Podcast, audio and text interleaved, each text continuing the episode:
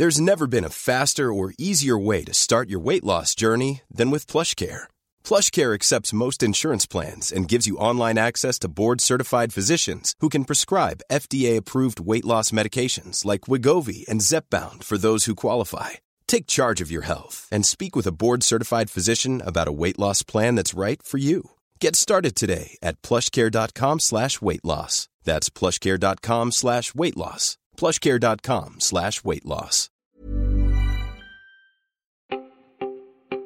Welcome to the Help Desk for Wednesday, the 24th of February. My name is Peter Wells. And I'm Tess Bennett. And honestly, I have been so distracted over the last 24 hours that the news that we're starting today is, is amazing and new to me. So, t- talk me through the story. I believe this news broke maybe an hour or so before we sat down to record this, but it looks like uh, news is coming back to Facebook after seven days, after its seven day ban. Uh, mm. Facebook says that it will reinstate news content on its platform after the government agreed to a few last minute amendments to the Media Bargaining Code. So, Campbell Brown, Facebook's Vice President of Global News Partnerships, has put out a quote or a statement, uh, and he said that news will be coming back in the coming days. But there's a few things in his quote that made me a little bit wary. Uh, and here's the mm-hmm. quote After further discussions with the Australian government, we have come to an agreement that will allow us to support the publishers we choose to, including small and local publishers. We're restoring news on Facebook in Australia in the coming days.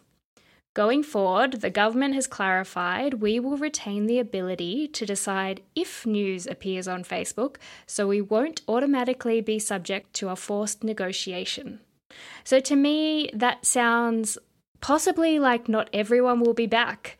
Maybe just mm. the hmm. publishers who play nice with Facebook. It's, it's uh, interesting to see how this is going to play out in the next couple of days because, yeah, it does sound like they've given themselves a hell of a lot of wiggle room. Yeah. So Mike Isaacs from the New York Times tweet that this was just a stalling tactic uh, because mm-hmm. one of the amendments that they've they've agreed to is to insert a two month mediation period, which will give the parties more time to broker agreements before they're forced into the binding final arbitration process.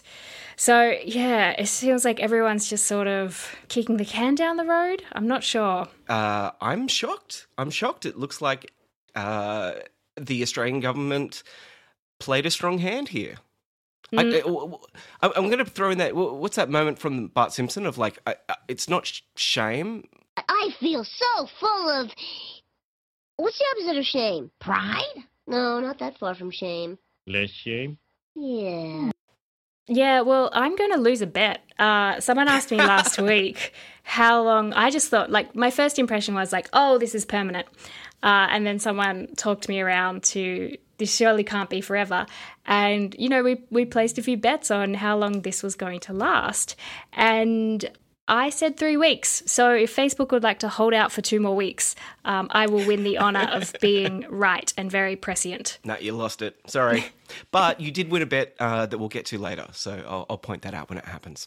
And moving on, last night, Spotify had an event overnight to announce its new high quality pricing tier, although weirdly, they didn't say what the pricing was. So there was this big song and dance about how uh, you can hear much higher quality on the new service Spotify Hi Fi, but again, no pricing to that. They did say it was launching in 80 markets, so Australia should be good enough to, to make that the top 80 countries in the world, I would hope. But they also announced some advertising tools for podcasters. Uh, they've purchased Megaphone, which is a podcast advertising company that currently is used uh, all around the world.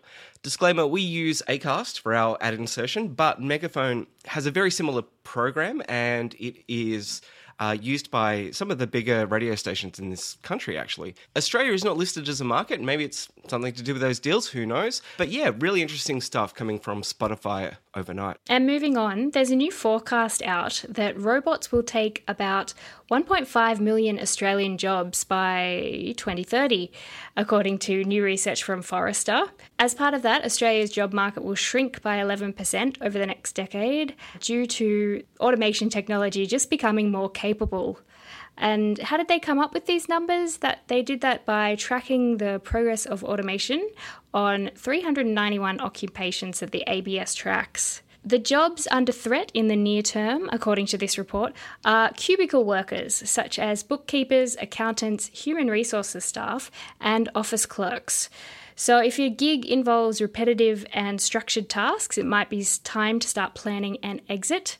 Uh, on the other side of the digital divide are the digital elites like data scientists, software and app developers, network and system administrators, mathematicians, and information security specialists who will be even more in even more demand. Wow.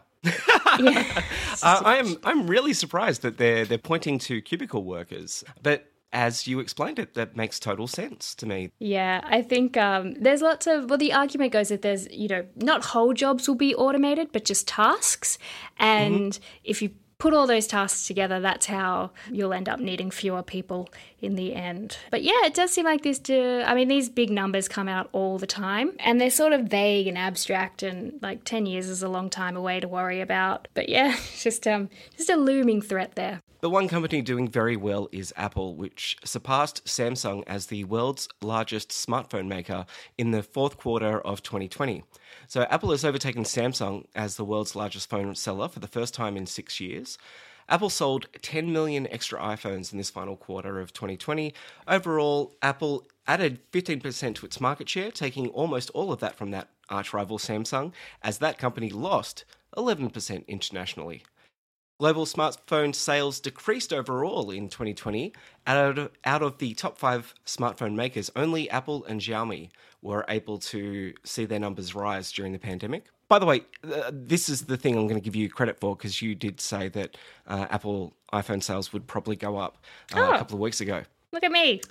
Yeah, look at that. Um, and and I was going to say that my weird take on this is I reckon it's the AirPods that like it's so funny to me that uh, you know the iPhone back in the day was the Halo project that sold a lot of Macs and that did help. And now we've got the AirPods selling a lot of iPhones. I reckon like that you can use AirPods with any phone, but everyone Oh, knows that. Yeah, yeah. I mean, it's just I have been mistakenly buying iPhones for no reason. Well, that's the thing, and and but but I think it's just like once you've bought uh, the AirPods, and especially if you really love them, and I know so many people, especially the AirPods Pro, I know so many people Yeah. who like haven't loved a thing like the AirPods Pro for a long time in technology, and yeah, I just think that like once you've you've bought into that world, then it's like, well, I could get the iPhone SE, I guess it's pretty cheap, or last year's iPhone, or whatever, and and it's worth going into that ecosystem for. Yeah. So the going back to before I jumped in, everyone knows that it works that AirPods will work better if you own an iPhone, but it will work with other phones, just not as good. Yeah, yeah, um, and especially if you, the the more things with Apple logos that you have on them, the more they'll just easily move from. I, I can go from uh, my computer to my iPhone to my iPad, and then to the Apple TV. Yes, I'm a fanboy. Um, when the kids are in bed, and not once have to pair anything between anything. Well, yeah, I the I lost my AirPod Maxes for about 12 hours once and it made me think, okay, uh, next time I've got like a spare $350, I'm going to like put that away somewhere to prepare for this moment when I need to go out and buy a new pair of them because I was like they're yeah, pretty ingrained in in a lot of things I do in my day-to-day life. Yeah, there's there's a, a podcaster I listen to called John Siracusa who does have a backup pair uh, sitting in his drawer for, for, for the day that he knows he eventually loses them. Oh, we're not finished yet. There's another story. No, it's a long one. It is. Um, but it's a, a little bit of good local news, I guess. Um, cashed up Australian software business, Canva, has bought two smaller European design startups. So one is Kaleido.ai, which is an Austrian visual artificial intelligence startup behind a popular design tool that instantly removes the background from a photo or video. Again, that's probably a job a human used to do.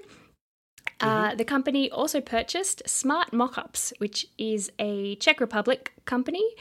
uh, and it allows e commerce entrepreneurs and other users to quickly and easily create mock ups for t shirts, mugs, and other items. According to Bloomberg, Canva has now acquired six companies.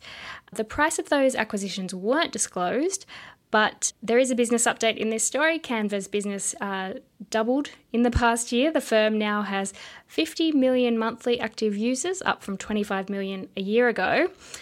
And elsewhere, uh, Melanie Perkins, who is one of the Canva co founders, has made it onto a list of the next possible. The next female CEOs who could take their companies public.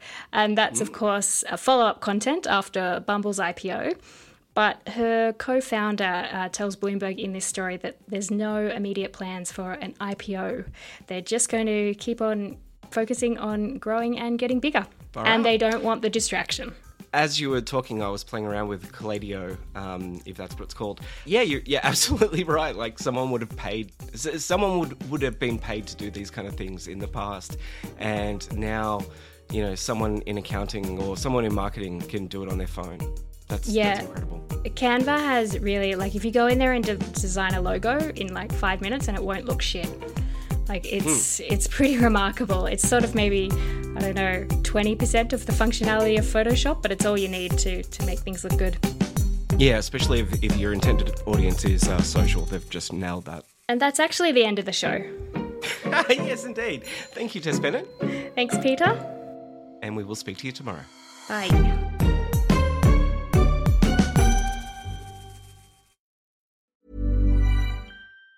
Planning for your next trip? Elevate your travel style with Quince. Quince has all the jet setting essentials you'll want for your next getaway, like European linen, premium luggage options, buttery soft Italian leather bags, and so much more. And it's all priced at 50 to 80% less than similar brands. Plus, Quince only works with factories that use safe and ethical manufacturing practices. Pack your bags with high-quality essentials you'll be wearing for vacations to come with Quince. Go to quince.com/trip for free shipping and 365-day returns.